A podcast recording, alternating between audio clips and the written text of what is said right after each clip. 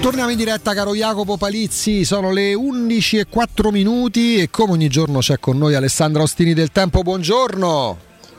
Buongiorno Augusto, ciao Jacopo, buongiorno a tutti.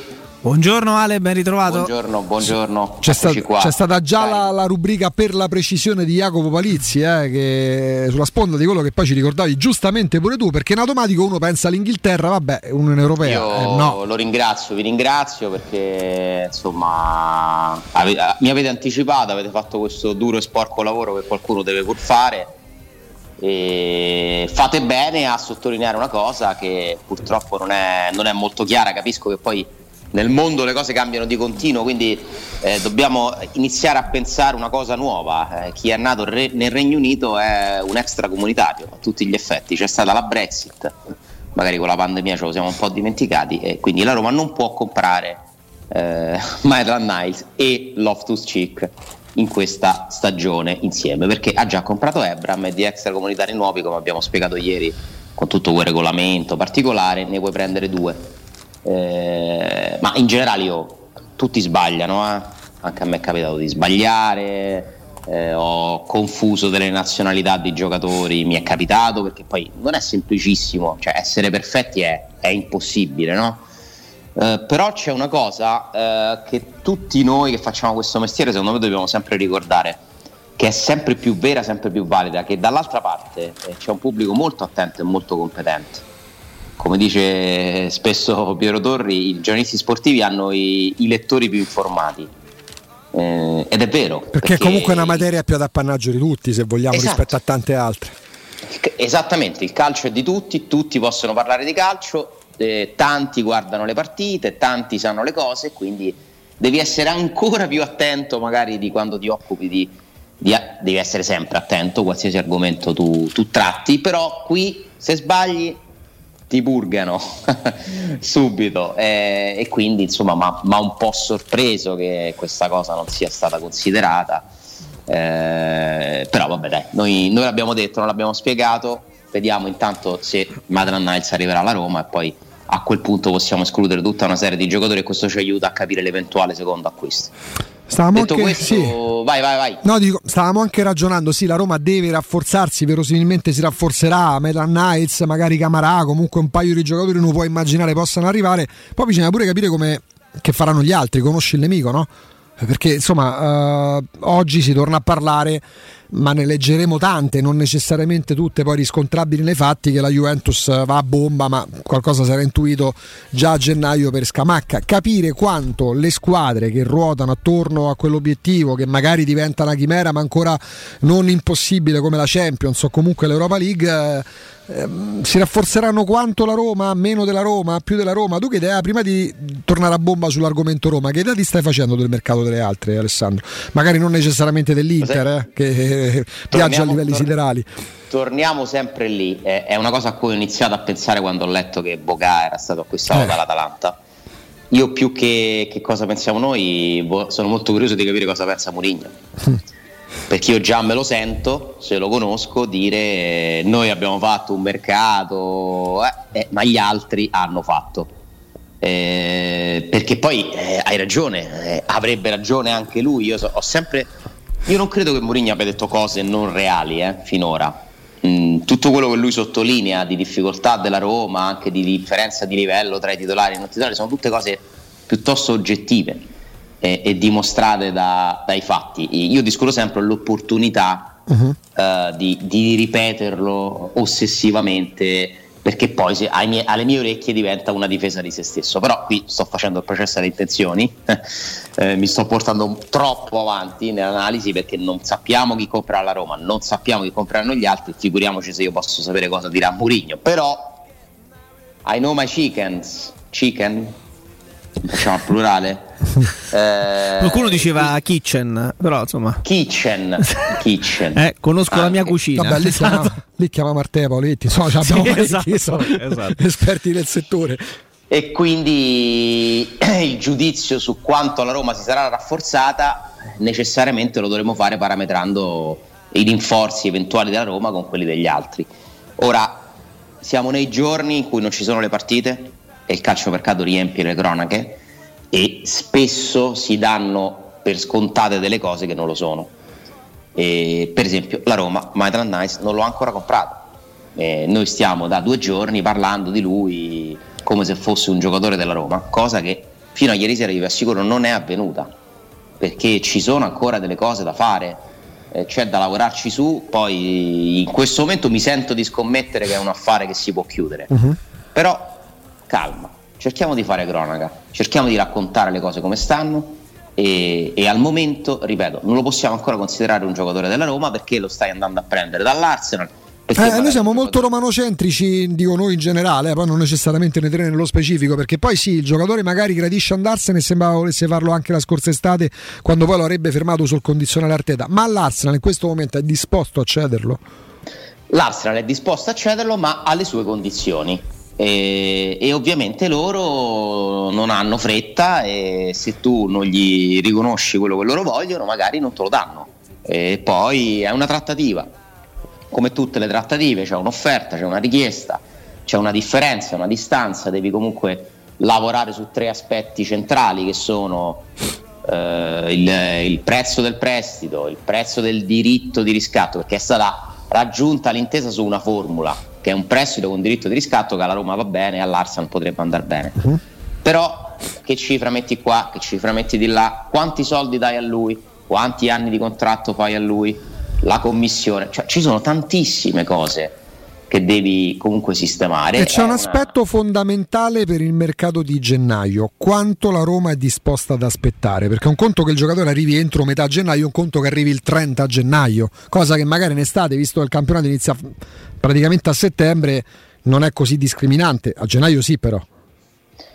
Sì, soprattutto se hai comunque le prime due giornate contro Milan e Juventus, però io mi sentirei di dire già adesso che insomma, per il Milan la Roma non avrà nuovi giocatori. Eh mh, molto difficile. Cioè, per avere nuovi giocatori dovresti chiudere una trattativa oggi, fare le visite mediche entro due giorni. Ragazzi, c'è pure il Covid. Fare... Il ragazzo ha il Covid, ma mettiamo pure che la Roma ne compra un altro di giocatore.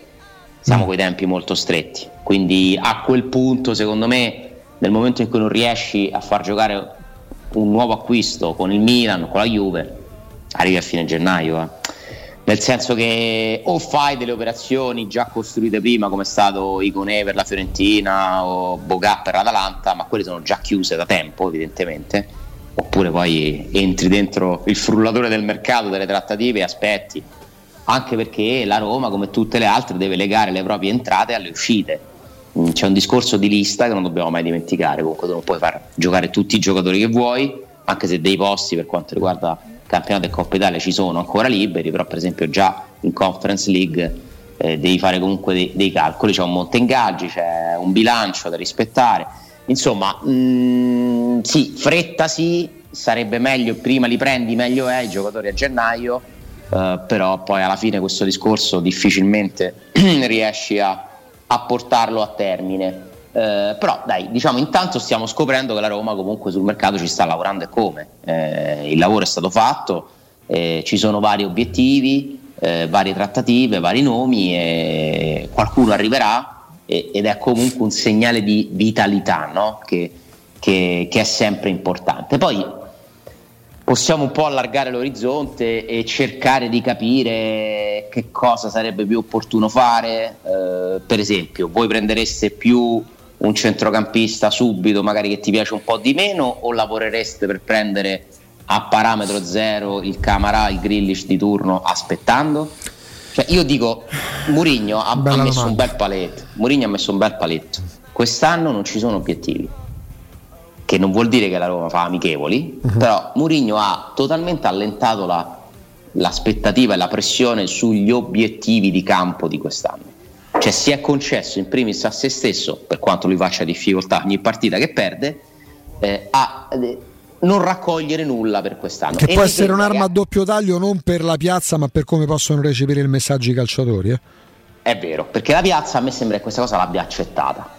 Cioè fondamentalmente ieri insomma la Roma ha inviato dei dati, non so se bisogna arrivare anche a voi, eh, ve li vado a leggere, sono dei dati comunque vai, vai. Eh, che, che secondo me vanno, vanno, raccontati perché non c'è nulla di scontato in questo. Si parla delle presenze sì. del pubblico no? eh, sì. allo stadio. Mm. La Roma è innanzitutto la seconda squadra italiana come media spettatori davanti all'Inter. L'Inter, campione d'Italia, prima in classifica a 40.728 spettatori di media, la Roma ha 40.896 spettatori. Il primo è il Milan che ne ha 42.033. Quindi in questo momento la piazza di Roma è la seconda piazza, seconda, quasi prima, più presente alle partite della Roma. E, e tra l'altro ha recuperato un gap di 10.000, 10.000 spettatori di media, circa in meno che aveva rispetto alle milanesi. E considerando solo le partite in cui lo stadio è stato aperto al 75% di capienza, perché sì. vi ricordate che all'inizio si è Come partiti no. col 50%, da quel momento in poi la Roma è la prima. 48.527 spettatori che sono tanti, ma sono veramente tanti di media, contro i 47,291 del Milan e i 44,560 dell'Inter. E c'è da dire che eh, tor- considerando per questa stagione solo quelle partite, quindi quelle col 75%, questa è la media più alta di sempre, bisogna tornare al 2004-2005 che tra l'altro mi sorprende pure perché se non sì, sbaglio, fu un'annata è... felice diciamo no, la, l'annata dei quattro allenatori sì però sulla scorta della stagione 2003-2004 in cui la Roma comunque arrivò seconda. Mm. È vero, con 49.631 spettatori aveva allora. Dal 2004 a oggi, solo in altre 5 stagioni, la media è stata superiore ai 40.000. La Lazio come si colloca? Non credo ci sia una classifica. No, la Lazio, ricordiamoci che la Lazio è l'unica squadra di Serie A che non comunica sì, gli spettatori. Continua questa cosa. E, e, tra l'altro la Roma è la prima anche per la percentuale di riempimento dello stadio, che è un altro dato importante, perché è chiaro che tu non puoi paragonare gli spettatori della Roma a quelli dello Spezia, perché certo. non, non, non, possono entrare nello stadio della Spezia 40.000 persone. Che in parte, vale pure, la... parte vale pure, per la Juventus questo ragionamento, che è uno stadio tra virgolette piccolo. La quarta, la Juventus sì, è quarta perché 91,4% la Roma 83,3% il Milan, 80,7% l'Inter e 72% la Juventus. Eh, per la Juventus è un dato importante e negativo se vogliamo, perché con lo stadium eravamo abituati al sold out perenne, a parte lo specchietto, lo spicchietto di, di, di, di settore per i tifosi ospiti. Poi tutto questo ovviamente ha un altro lato della medaglia da considerare alla fine dell'anno dove lì da, vedremo se tutta questa strategia oltre a portarti un pubblico un appoggio, un effetto immagine molto importante secondo me, un effetto coinvolgimento, ti ha portato anche dei vantaggi dal punto di vista commerciale. No? E qui il dato è un po' parziale perché la Roma fa sapere che nonostante il 75% della, della capienza gli incassi sui big match sono aumentati, più 22,7% Roma-Inter rispetto al 2017, 2018, 2018-19 più 44,7% in Roma-Milan. Mm eh, del 2018-19 più 85% rispetto al 2019-2020. In punti percentuali l'effetto Mourinho quanto conta su questi numeri? Quanto incide su questi numeri? Tantissimo, secondo me ci sono due fattori che si dividono questo, eh, secondo me sono tre in realtà. Uh-huh. Allora, lo stadio è così pieno per Mourinho, per gli arretrati da pandemia. Che quelli però potrebbero averli tutti, pure le altre tifoserie. Potrebbero averli tutti, quindi contano, però secondo me conta tanto che tutti quelli che hanno aspettato di poter andare allo stadio adesso ci possono andare e non hanno potuto per un certo, anno e mezzo certo. circa. E poi c'è la politica dei prezzi. E qui viene, ripeto, l'aspetto commerciale. Sarà convenuto alla Roma regalare, tra virgolette, i biglietti, perché la Roma sta facendo delle offerte pazzesche, no? che non ci sono mai state, almeno nel, nell'ultimo ventennio abbondante. È una strategia diversa faccio pagare meno per avere più gente. Bisogna capire questo che cosa comporta. In prospettiva può essere considerato, magari sarà stato preso in esame anche il fatto che può rappresentare, non voglio arrivare a dire uno specchietto per la lodole per gli sponsor, però tu poi quando vai a proporre il prodotto da vendere, da metti in vetrina, pacchetto completo perché l'Olimpico con quell'effetto, l'Olimpico già molto dispersivo, ma se c'è quell'effetto visivo ottico diventa più allettante il prodotto che vendi a livello commerciale, sapendo comunque che qualcosa va a perdere lì per lì a livello economico. Assolutamente sì, potresti aumentare per esempio anche i costi degli sponsor che ci sono con le loro inserzioni durante le partite. Certo. Perché lì tu hai più clienti, più no? possibili potenziali. potenziali clienti, certo c'è un effetto immagine appunto che è, che è molto importante e Murigno ha aiutato anche dando questa idea di forzare le regole della, della, Lega e costringendo poi la Lega stessa a cambiare il regolamento perché il momento dell'inno è diventato uno dei motivi per cui si va allo stadio. Comunque si sta eh, diciamo monetizzando in termini almeno di presenze la passione, l'emotività che è un aspetto fondamentale secondo me nella, nella partecipazione, cioè sta tornando ad essere una cosa veramente bella andare allo stadio, che magari per un po' di tempo lo era, lo era un pochino di meno, si è passati in anni comunque difficili, ricordiamoci la tessera del tifoso, ricordiamoci le, le barriere nelle curve, eh, ricordiamoci sempre che andare allo stadio è diventata veramente un, un'impresa titanica dal punto di vista di quanto devi camminare, quanto devi aspettare per entrare, eh, però i tifosi della Roma stanno andando sopra tutto questo e tutto questo discorso, questi numeri ve li ho elencati perché comunque sono la certificazione che la gente è con te anche se quest'anno oggettivamente non sei competitivo per le, per le prime posizioni e difficilmente lo sarai e, e quindi a questo punto, no? tornando al mercato, visto che hai questa, questo bonus e te lo puoi tutto sommato ancora eh, giocare. Eh certo, la domanda che fai te ha è senso sì. andare a prendere giocatori tanto per averli numericamente o è meglio prendere un pezzo solo che mi servirà pure in futuro? Cioè io credo che la Roma ci debba pensare. Mm. Poi mi chiedo pure, se li devi comprare, se hai deciso che tanto li dovrai comprare no? e hai la possibilità di farlo già a gennaio, perché no?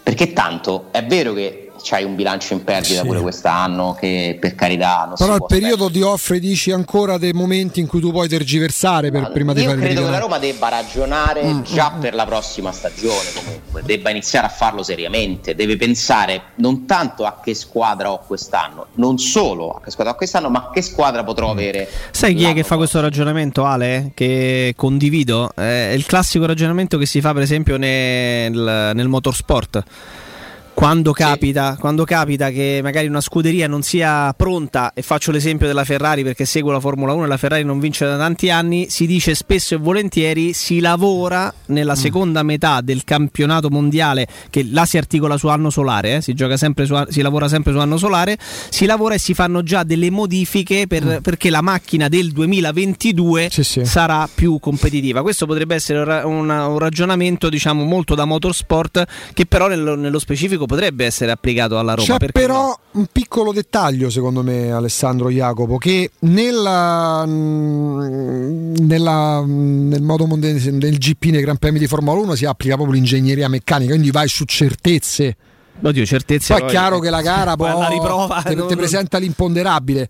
E nel calcio diventa tutto più aleatorio, nel senso, nel senso tu programmi la prossima stagione ma nessuno può darti oggi la certezza di quell'intervento che farai a meno che non sia talmente bravo da prenotare il calciatore e avere la certezza che arriverà. Dico solo eh, ma, questo, ma credo che quello cose. che intenda Alessandro, cioè esempio, se tu decidi che Grillish è il profilo Camarà è il profilo ideale, tu devi avere l'assoluta certezza di chiudere adesso mandandoli o Grillish o Camarà in scadenza di contratto, ma avendo l'assoluta certezza che questo accada e poi al primo luglio 2022 il giocatore eh, sbarca a Trigoria. Ci sta pensando la Roma a questo, Ale? Io credo di sì, necessariamente ci sta pensando. Mm, perché appunto questo è un progetto che ci è stato detto uh, dall'inizio essere almeno triennale. No? Uh-huh. Murigno non è stato preso per vincere quest'anno e, e, infatti la Roma non si è attrezzata per vincere quest'anno. Poi secondo me la Roma sperava di aver fatto una squadra che funzionasse meglio di quanto non stia facendo adesso. Eh. Io credo che un po' di delusione ci sia. Dei proprietari innanzitutto, eh, dello stesso Murigno, di Diago Pinto, cioè, certe cose non sono andate come, come, si, come si sperava eh, però comunque c'è ancora una convinzione che sia stata imboccata una strada che ti può portare eh, a fare delle, delle, cose importanti. Questo poi ce lo dirà il tempo, le scelte, eh, il giudizio del campo che è sempre comunque incerto.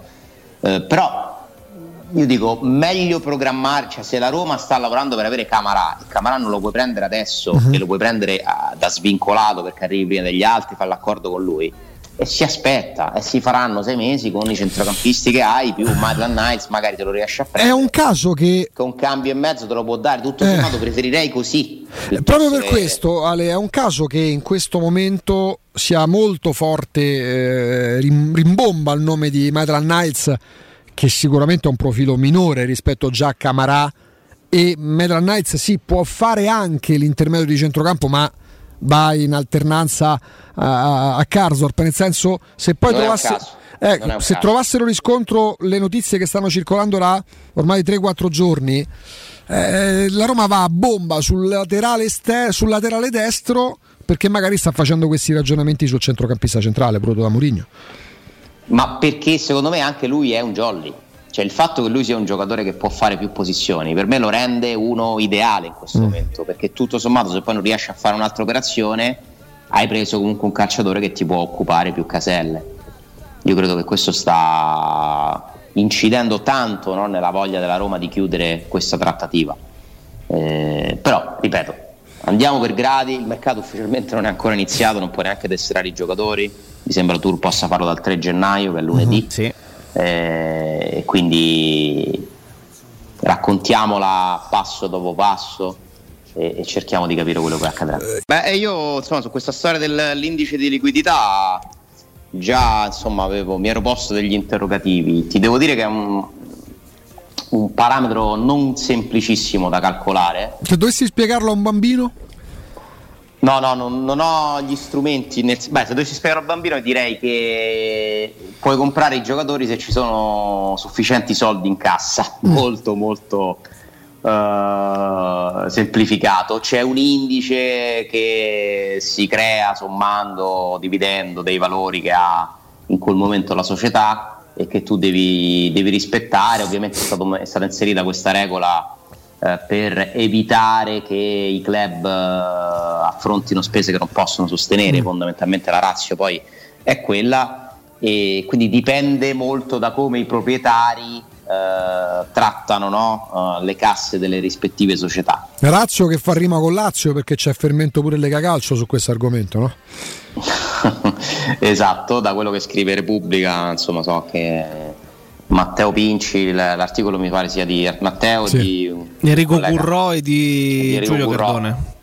Ok, Giulio Cardone e sono sicuramente insomma giornalisti molto molto rigorosi e mm, quindi avranno lavorato, avranno certamente una fonte su, eh, istituzionale direi su, su, questa notizia che, eh, che è comunque una notizia indicativa, il fatto che non ci sia la Roma Vedete che però non dipende dal, per esempio dall'indebitamento, uh-huh, certo. ma dipende proprio dall'indice di liquidità, cioè la, perché i club hanno dei conti correnti dove tu devi comunicare quanti soldi ci sono perché hai delle spese eh, da affrontare. E i Fritkin stanno continuamente finanziando le casse della Roma e per questo probabilmente uh-huh riescono ancora ad avere un indice di liquidità positivo che, gli, che consenta alla Roma di fare operazioni, però vi ho raccontato, notizia anche questa, che non c'è in questo momento la possibilità di fare investimenti, eh? mm.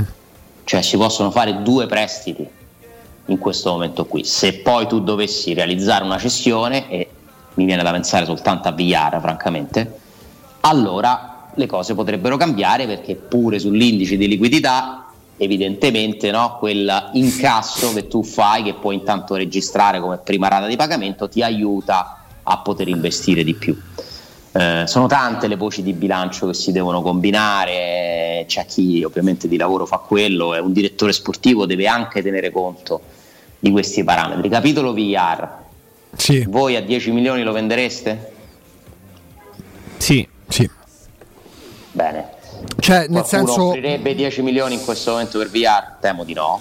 Potre forse 10 milioni, magari sull'unghia no. Uh, quanti anni ha di contratto? Ancora un paio? No, ne ha altri. Tre. No, no, questo due e mezzo, diciamo. Sì, perché questa è la, seconda, la terza stagione. Siamo a metà, quindi sì. due e mezzo. Puoi ragionare. Poco, non ha mai rinnovato il contratto. Mm. Poi puoi ragionare come, allo stesso modo cui, in cui ragioni quando devi prendere i giocatori. Lo presti con l'elastico, nel senso. Lui 2024 scadenza. Lo Poi... presti con l'elastico vuol dire che però Elastico che, puoi tagli- elastico che puoi tagliare magari fissando. Cioè, bisogna capire se prestandolo con un diritto di riscatto per Fritkin quello vuol dire che lo hai venduto, nel senso perché secondo me è, corretto quello che dici, sarebbe la cosa ideale dal punto di vista della Roma. Perché comunque venderlo adesso vuol dire perché 10 milioni secondo me non ti danno eh, oggi, oggi non te li danno ragazzi una giocata da marzo non ha giocato più praticamente eh, perché poi già con Fonseca esatto. a, a Fonseca si è poi... secondo me per quello che si vedeva dalla televisione si è stancato di, di, di, di Viara a un certo punto. Ed è stato colui che lo ha portato alla luce. Viara ha zero minuti zero minuti in campionato. Zero. Eh, che, che, è andato clamoroso. quando andiamo a vedere eh, quanto ha giocato Maitland Knights eh, gli altri lo fanno su Viara vanno a vedere campionato certo. zero minuti. Possono darti 10 milioni per un giocatore che ha fatto zero minuti in campionato? Però per paradosso e, io che lo venderei ti dico mi lascerebbe comunque anche se tu trovassi uno che te li dà quel senso di dici porca misera però non ho completato il giudizio su di lui poi ragioniamo sul perché su chi ha più torto ammesso che ci sia un torto perché ci ha dato la sensazione in un periodo di essere un giocatore sul quale anche provare a immaginare di costruire un centrocampo. Quello che mi, mi fa un po' rabbia è che Villar, secondo me, al termine del suo primo campionato alla Roma, che tra l'altro è stato un campionato particolare perché è quello condizionato da, cioè no, non il suo primo campionato, il suo primo anno e mezzo sì. uh-huh. eh, alla Roma, perché lui è arrivato a gennaio, ricordiamolo. Insieme ai Bagnets è arrivato. E a Carles Perez. Carles sì. Perez. E alla fine di quell'anno e mezzo, poi allungato dal Covid, secondo me PR valeva più di 20 milioni. Eh? In quel momento lì, perché era un titolare della Roma, molto giovane, giocava in Under 21 spagnola. L'anno scorso di questi maglia tempi, numero 10, maglia numero 10 dell'Under 21 spagnola, che non è l'ultima nazionale. Eh. Ha debuttato Attenzione. anche in nazionale maggiore. Eh? Quindi. Ha debuttato in nazionale maggiore, quindi è un giocatore che aveva, stava iniziando ad avere un valore. Sono d'accordo. Adesso tu lo hai, non dico azzerato, ma noi giustamente 10 milioni ci verrebbe da dire lo diamo. No però lo dai, però per lo immagini in prestito via eventualmente, non, non fai cassa a gennaio con via. Eh, non lo so, perché io vorrei capire che farebbe la Roma nel momento in cui arriva qualcuno e gliene offre 7 che ah, fa? beh, no, ci pensi, sai perché? Per un semplice motivo: se poi rifiuti 7, rifiuti 8, rifiuti 9, eh, a giugno, se le presenze continuano a essere zero, che, che proponi? I 6 minuti continuano a essere zero. Lo hai, lo hai svalutato, lo hai svalutato tanto. Conta più la Roma, ovviamente, del valore dei VR. Però ecco, su questo, secondo me, qui stai pagando su di lui questa politica che da una parte può accelerare un processo di rinnovamento della squadra, dall'altra però ti distrugge totalmente dei capitali che tu comunque dovresti difendere ma il caso più eclatante, che non riguarda Mourinho, ma riguarda Fonseca, chi c'è stato prima e tutte le varie scelte e varie persone, è Florenzi. Florenzi è un capitale da 30 milioni di euro, perché quelle erano le offerte che sono arrivate alla Roma per Florenzi nel momento migliore della sua carriera, prima degli infortuni, per carità, ci sono tutta una serie di motivazioni. Florenzi vale zero, zero, da 30 a zero che è una cosa secondo me dannosa per la Roma, la Roma non si può permettere a cuor leggero di far diventare un capitale da 30 a 0. No, però se si alternano più allenatori e fanno tutti determinate scelte, io mi faccio domande anche... Eh, ma tu società devi essere bravo allora a capire che quell'allenatore gli farà fare quella fine a quel giocatore là. Devi capire il momento in cui venderli i giocatori. Certo. Eh, cioè, Florenzi lì. veramente è una, un capitale dilapidato, totalmente perché tu intanto gli hai fatto un contratto molto alto perché Florenzi guadagna 2 milioni e 8 netti più premi lo fanno arrivare intorno ai 3 quando non è un titolare più della Roma e quindi diventa un giocatore che lo possono comprare pochissime squadre perché quell'ingaggio glielo possono dare in pochi. Infatti ne hanno presti al Valencia, ne hanno presti al PSG ne hanno presti al Milan. Cioè lui comunque è rimasto in un certo livello di calcio.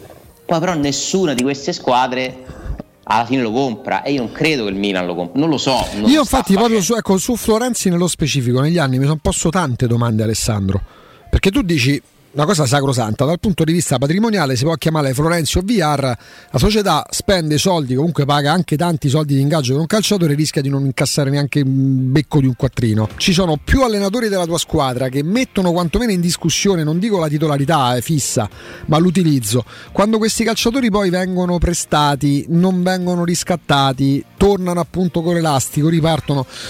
Io qualche domanda me la faccio pure sui calciatori non sulla professionalità ci mancherebbe no, ma non eh. c'è dubbio non c'è dubbio che Florenzi ha azzerato il suo valore anche per colpa, tra virgolette, sua, nel senso che il suo rendimento è calato indubbiamente, anche lui ha sbagliato magari delle scelte, anche lui mentalmente eh, può aver mollato, può aver commesso gli errori, ma Villar stesso, non, non sono solo colpe della Roma, le società però dovrebbero, e non sempre è possibile, capitalizzare i loro patrimoni, perché comunque è troppo importante, cioè bruciare 30 milioni più magari 10 di VR, eh, sono danni, sono danni che paghi, tu immagini se c'è adesso 40 milioni in più. E allora l'unico modo è venderli al momento opportuno. Nainggolan fosse stato venduto l'anno, l'anno, successivo, a parte Zagnolo, forse avresti incassato la metà.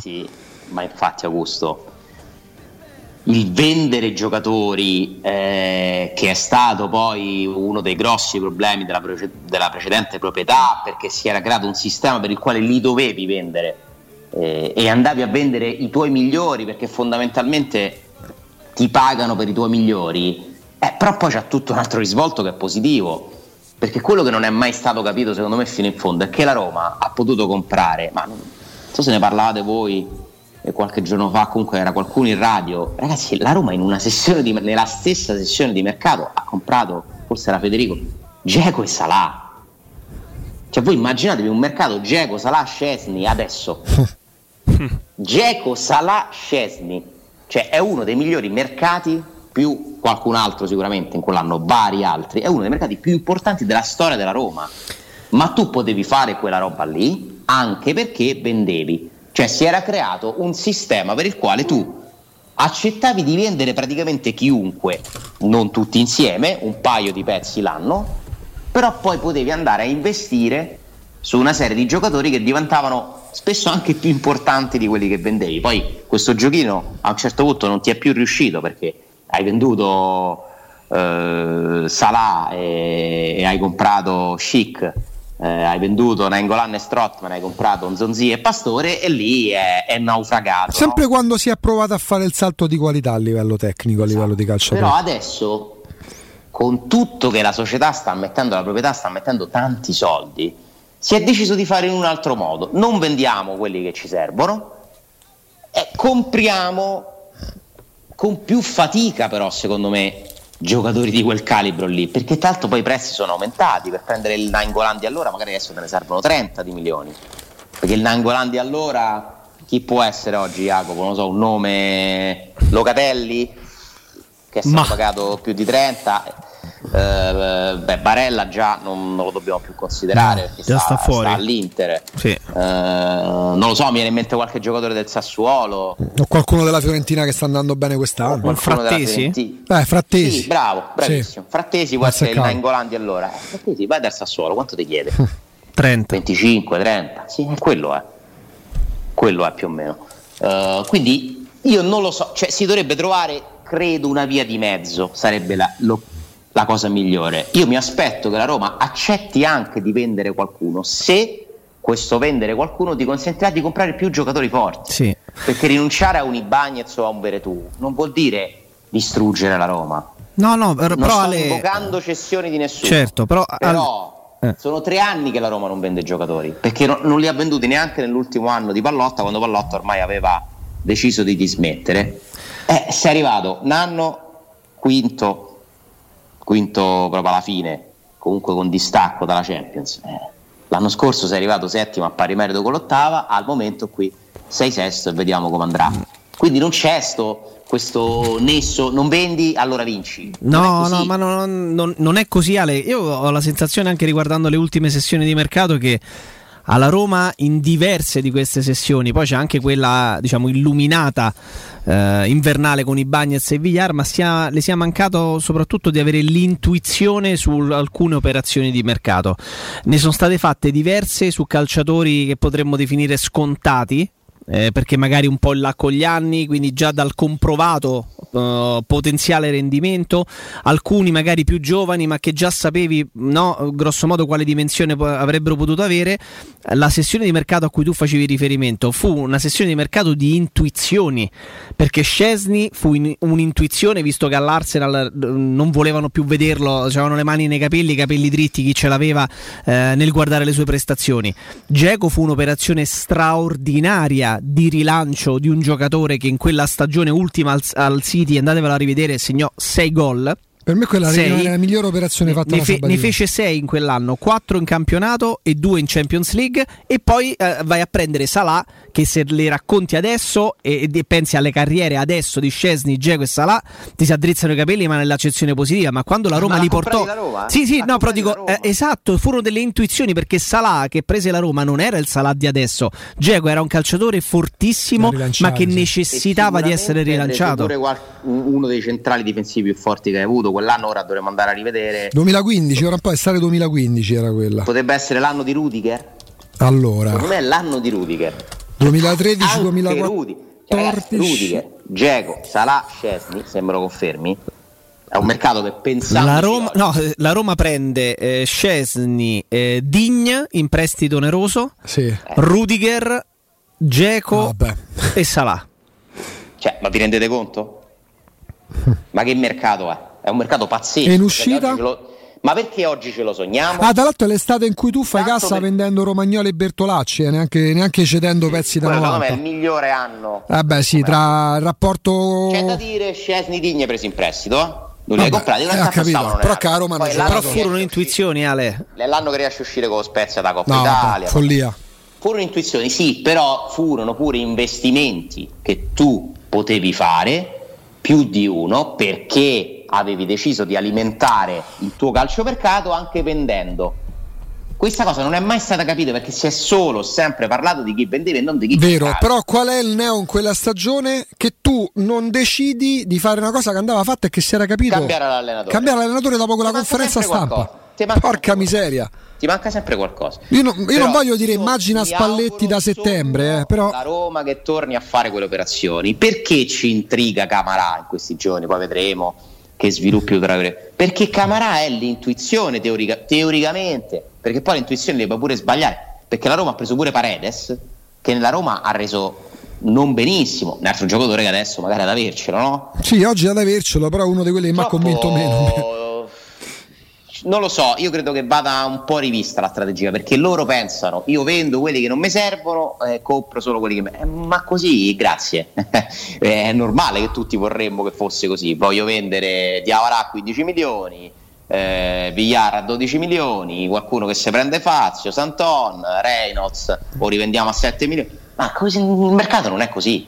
Non funziona così, perché quelli che da te non vanno, gli hai dato gli ingaggi da Roma, tagli a vendere. Il problema è stato. Problema è, Arabia, il problema è stato proprio. Il problema sono state Bene. le campagne acquisti degli ultimi ormai quasi praticamente quattro anni, perché tu ehm, in vista di questo tipo di lavoro che è diverso da quello che sta facendo la Roma attuale, non hai più messo dentro giocatori spendibili come erano spendibili quelli che vendeva la Roma, perché gli stessi Romagnoli e Bertolacci che avevi mandato uno alla Samp e Bertolacci al Genoa, se non ricordo male erano giocatori che comunque avevano un no, valore. Milan, Romagnoli. No, no, però dico venivano uno dal sì, sì, Samp era, era ah, e l'altro sì, dal Genoa. Certo, guarda eh. Calafiori, che è un ragazzo interessante, no? Calafiori quanto vale? Cioè, chi fa un investimento? Pure che tu dici, c'ho Spinazzola, c'ho Vigna, gioca e Sharawi, Calafiori ci rinuncia, no? Mettiamo che la Roma volesse fare questa valutazione qui. Ma io mi auguro di no perché è un ragazzo secondo me che sta bene nella Roma. Sì, però deve fare il salto bene. di qualità pure lui lì. Eh. Quanto vale Calafiori? Zaleschi, Vale?